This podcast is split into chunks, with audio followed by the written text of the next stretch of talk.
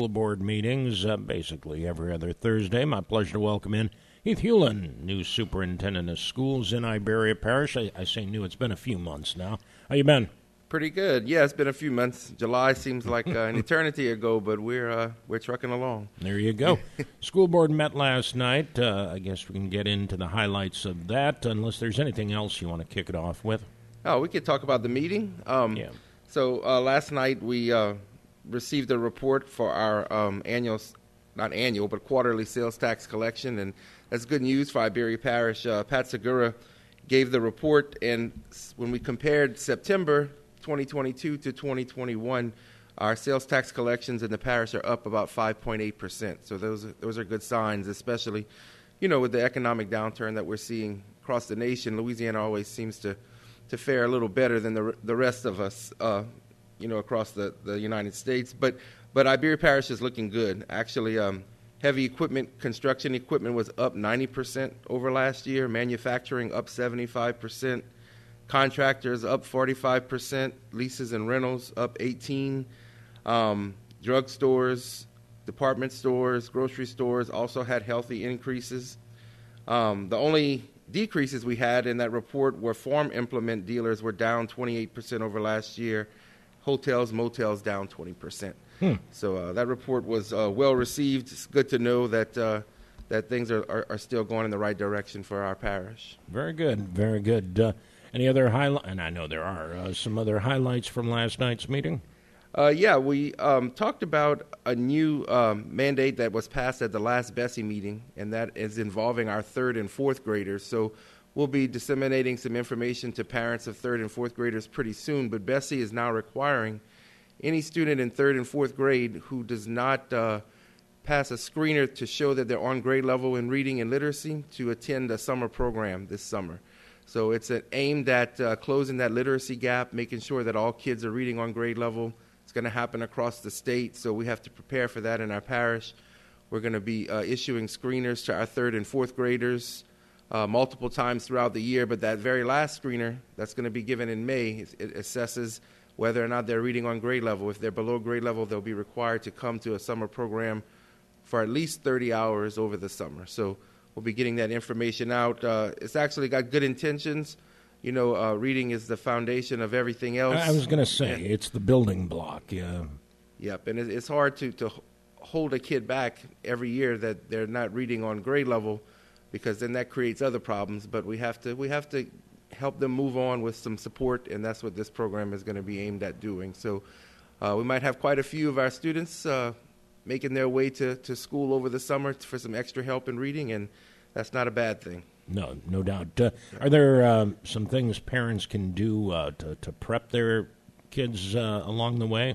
Absolutely. Uh, each time we do a screener, we we we did one in uh, August. We'll do another one in December, and then then one in May. Uh, those results are, are sent home, um, and there are lots of resources that are available where parents can work do extra work at home, but also we do interventions and tutoring, you know, at school as well, so they could seek those out from their school principal to see what's available at their particular school.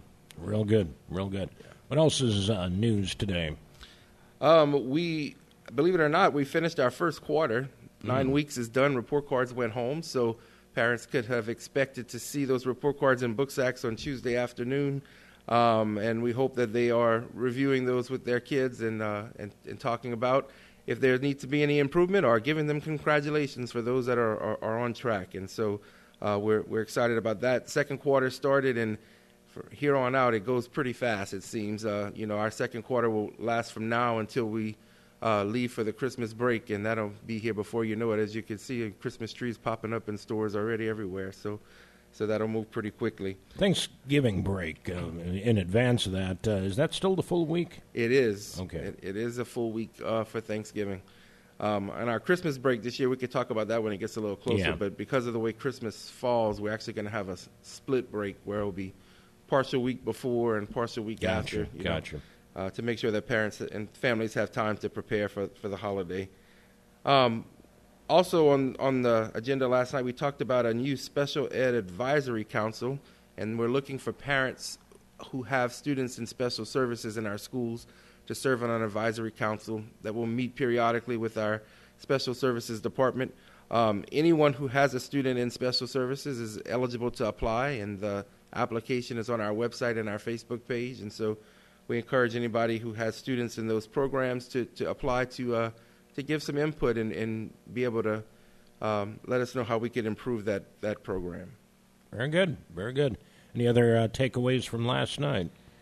Um, let's see what else. We able to uh, sell some property. We had I don't know if you were following that. We've been having three pieces of property Right, that right. were that were out for bid, and we finally had a bid, and uh, we accepted the bid last night on some property that we had at the old school board office out at the base on School Board Drive, out there at the air base, and so we we had a, a bid on that. So we're going to move forward with the sale of that property. We have two other pieces of property that the school board owns that we've been advertising for.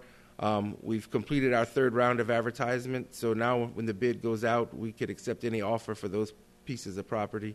Um, and that is uh, the location in Jeanerette of the old Canal Street Elementary. For some reason, I thought you had uh, a bit on that last time. No, not not that Okay. one. Yep. Um, that's just the property. The school's is, is uh, been demolished, um, but the property is there, and so that one. And then the, we have a uh, a small piece of property next to Loreauville High School that we acquired has a house on it that needs to be moved.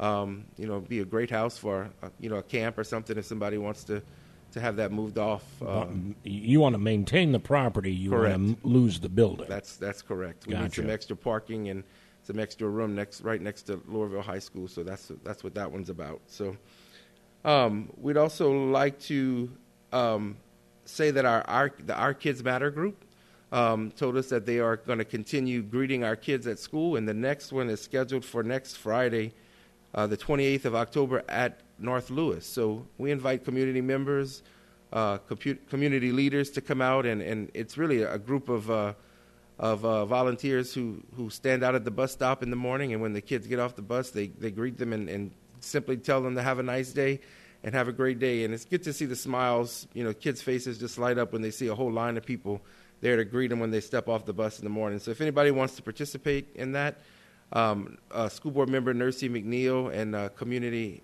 uh, activist Shel- Shelbert Thompson are in charge of that. They have a Facebook site, or you can just call our office and we'll tell you where that group will be. Very um, good. So North Lewis, what day? Uh, October 28th. Very next, good. Next Friday. Um, we have a couple of recognitions I'd like to do if we have Please time. do, please Yep. do. Uh, the NISH Band, the Pride of Cajun Land, participated in the All-State competition.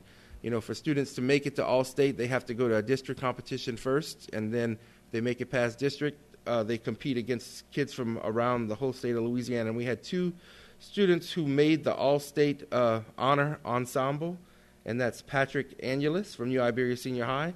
He is the first chair in the All-State Concert Band for uh, trombone.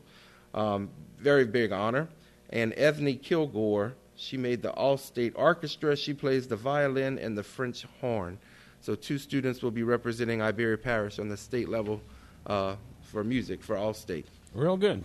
And uh, we also have our uh, safe and drug-free uh, week coming up, the Red Ribbon Week. Um, and we ha- ahead of that, we always host a contest, an art and essay contest, conjunction with Acadiana Lifestyle, and those winners were published um, last week in the, that little insert that you could get in the Lifestyle. And I'd like to say congratulations to our first place poster and art contest winner, Bailey Jenkins from Jefferson Island Elementary. First place in the essay contest was Angel Como from New Iberia Senior High School. And we had an honorable mention in the essay contest, Noah Vincent, also from New Iberia Senior High School. So, congratulations to those students uh, who, who took part and placed in, in that contest. Absolutely, absolutely. Anything else uh, you want to share today? Uh, we'd just like to thank uh, the 4 H Club. Uh, Blair Hebert and his agents were at the meeting last night to give our annual presentation from 4 H. Um, and 4 H has really branched off into lots of different things now. It used to just be agricultural uh, in nature, but they're involved in, in STEM activities now science and engineering, um, leadership, uh, communication, things that they do with our students. We have 4 H clubs in all of our schools, and they came and they gave us a report on uh, 4-H statewide and, and what 4-H is doing in Iberia Parish. And so it's a lot more than baking cookies at Sugarcane Festival and raising hogs. I mean, what they're doing in our schools is uh, a great benefit to our students, and we appreciate our partnership with 4-H. No, no doubt about it. Uh, in fact, Patrice and Alexia, new uh, employee there, were in the studio with us Tuesday, uh, kind of recapping 4-H week. That was a couple of weeks prior, and I think they uh, talked me into judging one of the competi- uh, food competition. What's what's not to like about uh, judging one of those things uh, coming up on uh, November 12th? I think that's a Saturday, November 12th. So looking forward to, to that. Uh, but uh, again, uh, yeah, we appreciate 4-H and what they do. Anything else before we let you go? That's all I have, unless you have any other things you need to talk about. But uh, that I'm kind of recaps our meeting from last night. All right, Heath Hulin, uh, always a pleasure. All right, thank you, sir.